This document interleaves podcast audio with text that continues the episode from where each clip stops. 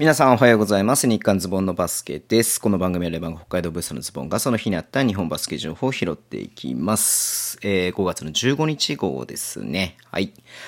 いやね、CS、まあ、B1CS と B2 のね、プレイオフ、えーいよいよね、えーなんか本格、まあ、昨日ね、一 試合ありましたけれども、本格的に始まったなという感じがしますけれども、はい。まず B1 の方ね、えー琉球と富山の試合、うん、92対75で琉球が勝ちました。いやー、琉球さすがだったね。うん。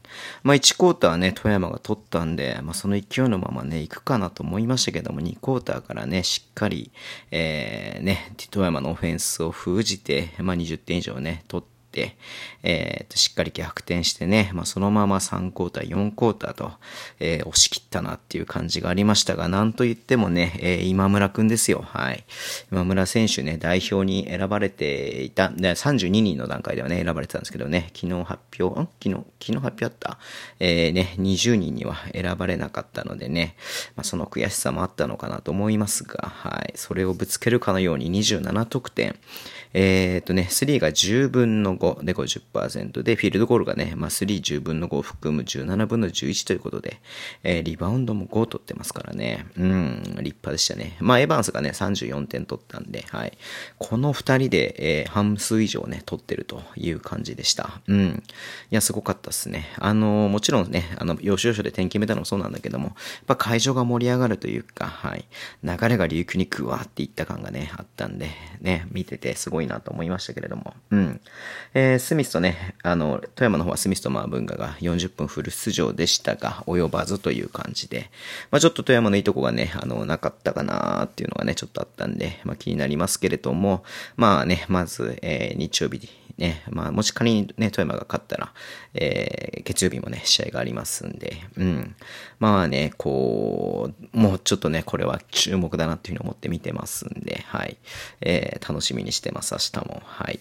で、大阪とね、川崎は、そうそうそう、大阪結構いい感じでね、川崎対策してるなっていうね、感じがあったんですけれども、えーとね、えー3クォーター、まあ勝負は3クォーターかな、まあ4クォーターでも差はつきましたけれども、うん。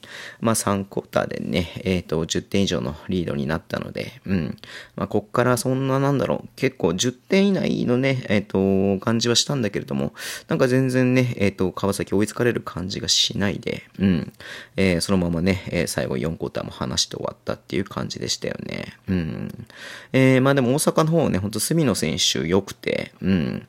えー、3が6分の4、20得点ということでね、うん。ま、34分出場してますけれどもね、はい。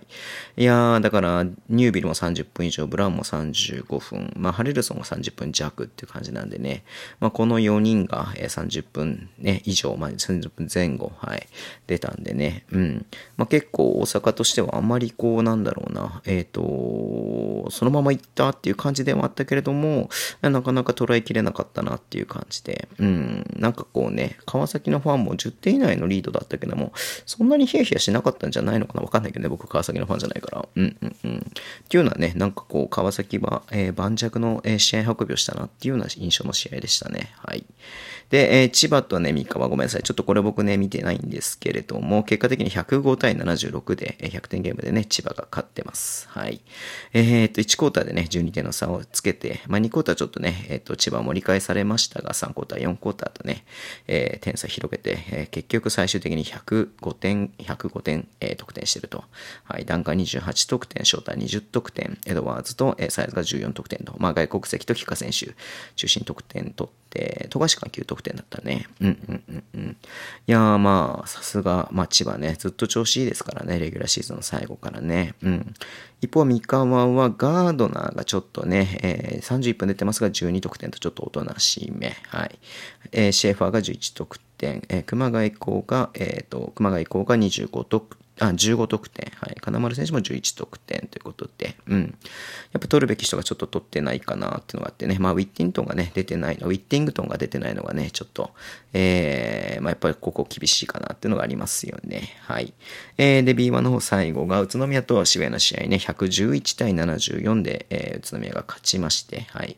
これでね、昨日宇都宮勝ってますんで、2勝しましたので、宇都宮は早くも、えーセミファイナル進出が決定したということですね。宇都宮のファンの方、おめでとうございます。はい。まあ、逆に言うと渋谷はね、これでシーズンが終わりということになりなりましたが、うん、ちょっと CJ がね、あの、怪我しちゃったんで、えー、ね、途中から出なくて、まあ、全体でも14分、19秒しか出てないっていう感じなんでね、ちょっとこの辺で、えー、っと、ディスアドバンテージがあったなっていう感じでしたけども、うん、まあ、それを差し引いても、えー、宇都宮強いっていう感じでしたよね。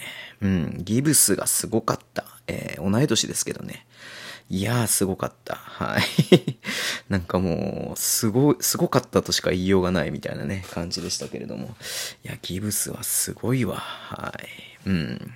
いや、なんかね、ちょっと、あのー、なんだろうな、バーユー選手が一人いるとね、全然違うよねっていう感じですよね。あと、スコットが3入れてたのがびっくりしたね。はい。なんかレギュラーシーズンは0本だったみたいなんですけども、2分の0だったみたいだけどね、あの、1分の1で今日決めてますんで、結構早い段階で決めたのかな。うんうんうんうん。まあ、津宮のディフェンスやっぱエグかったね。うん。あと、まあね、渋谷も頑張って、えー、結構ハードなディフェンスやってましたけど、それをうまくね、まあ、それこそギブスがかいくぐったりとかしてたんで、ギブブス何やらせても大丈夫なんだなと思ってね。いやびっくりしました。うん。はい。まず宇都宮ね、セミファイナル。次は大阪と戦うのか、川崎と戦うのか、まだわかりませんけれどもね、宇都宮は強いなっていうふうに思って見てました。うん。で、えー、B2 のね、プレイオフですけれども、えっ、ー、と、まず、今日やっていたのがね、えー、っと、茨城と、え、仙台ね。まあこれゲーム1になる。まあ両方ともゲーム1なんだけどね。73対56で、え、茨城が勝ちました。これちょっと見てたけどね。一時期ね、5点ぐらい2ポゼッションとかね、なったんだけれども。うん、1クォーターの入りが良くなかったですね。27対8。えー、20点近くのね、点差が開いて。うん、まあ結果的にそのままね、ちょっとゲームが、えー、終わってしまったかなっていう感じだったんで。まあロースコアなゲームではありましたけれども。うん。仙台ね、ちょっと明日は、えー、切り替えてね、やってほしいなっていうふうに思っています。うん。まあ、マークとね、えっ、ー、と、ミラやっぱりマッチアップしてて、ちょっと面白かったなっていうふうに思って見てましたし、うん。まあ、マークがね、16得点か。で、ミラーが15得点。まあ、同じぐらいだったけどもね、えー、ミラーは12リバウンド。すごいね。うん。まあ、一人で本当ね、リバウンド取ってるとまでは言わないけれども、まあ、チームの 3, 3分の1ぐらいか。はい。えー、ミラがね、リバウンド取ってるような感じでしたね。うん。で、えっ、ー、と、やっぱりゲイリー・ハミルトンの存在でかいね。14リバウンド、5アシスト。はい。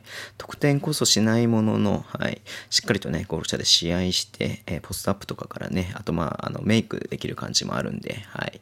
いやーね、見てて面白かったっすね、これは。はい。なんでまあちょっとね、仙台もね、ちょっと一矢報いてほしいなっていうふうには思ってます。はい。で、まあこれが一番面白かったっすね。はい。えー、これ一番面白いとかって失礼なのかもしれないけども、はい。えー、群馬と越谷の試合、うん、94対90でね、群馬が勝ちましたけれども、本当残り2分ぐらいまでね、2分ぐらい、1分半ぐらい、うん、ね、えっと、越谷が勝っていたんで、あ、2分か。2分の段階まで越谷が勝ってたんですけれども、まあ、その前のね、段階とかでも、えっ、ー、と、5点以上差をね、広げていたりとかもしたんで、いや、これ越谷いけるかなと思ったんだけれども、あれよあれよという間にね、えー、群馬に、え追いつかれまして、え、逆転されて、はい。で、ちょっとね、最後はもうファールゲームでも追いつかないような展開になってしまったんでね、うん。いや、越谷勝てたよね。ちょっと気負っちゃったかな。なんだったのかな。うん。最後ちょっとね、単発で、えー、そのショットセレクションなの？みたいな、もっと強いところで行っていいんじゃないの？っていうふうにね、思って見てたけれどもね、まあ、外のショットよりもやっぱり、あの展開なら中詰めて、えっ、ー、と、ファールもらうようなね、展開でもよかったんじゃないのかなっていうふうに思って見てましたけれども、うん。まあ、群馬ホームでね、今季負けていませんので、はい、やっぱ群馬の強さがね、最後の最後でね、えー、出たかなっていうふうに思って見てます。うん。まあ、この辺ね、ちょっとまだあの YouTube でやってないんで今日しっかり話しましたけれども、え、ー、と、またね、この進出チームが決まったら後で YouTube ライブやろうと思ってますんで、明日になるか、明後日になるか、それはね、試合の展開次第でちょっとわからないかなっていうふうに思ってますけれども、またね、Twitter ので告知したいと思いますので、よろしくお願いします。はい。えー、では今日もね、お付き合いいただきじゃなくて、終わりにしようと思っちゃった。はい。Twitter でも情報発信しますよ。フォローお願いします。えー、YouTube と Podcast 毎週配信しています。はい。さっきね、YouTube で1週間のニュースまとめる週刊ズボンのバスケやりましたんで、そちらも見ていただけると嬉しいです。えー、では、今日もお付き合いいただきありがとうございます。それでは、ってらっしゃい。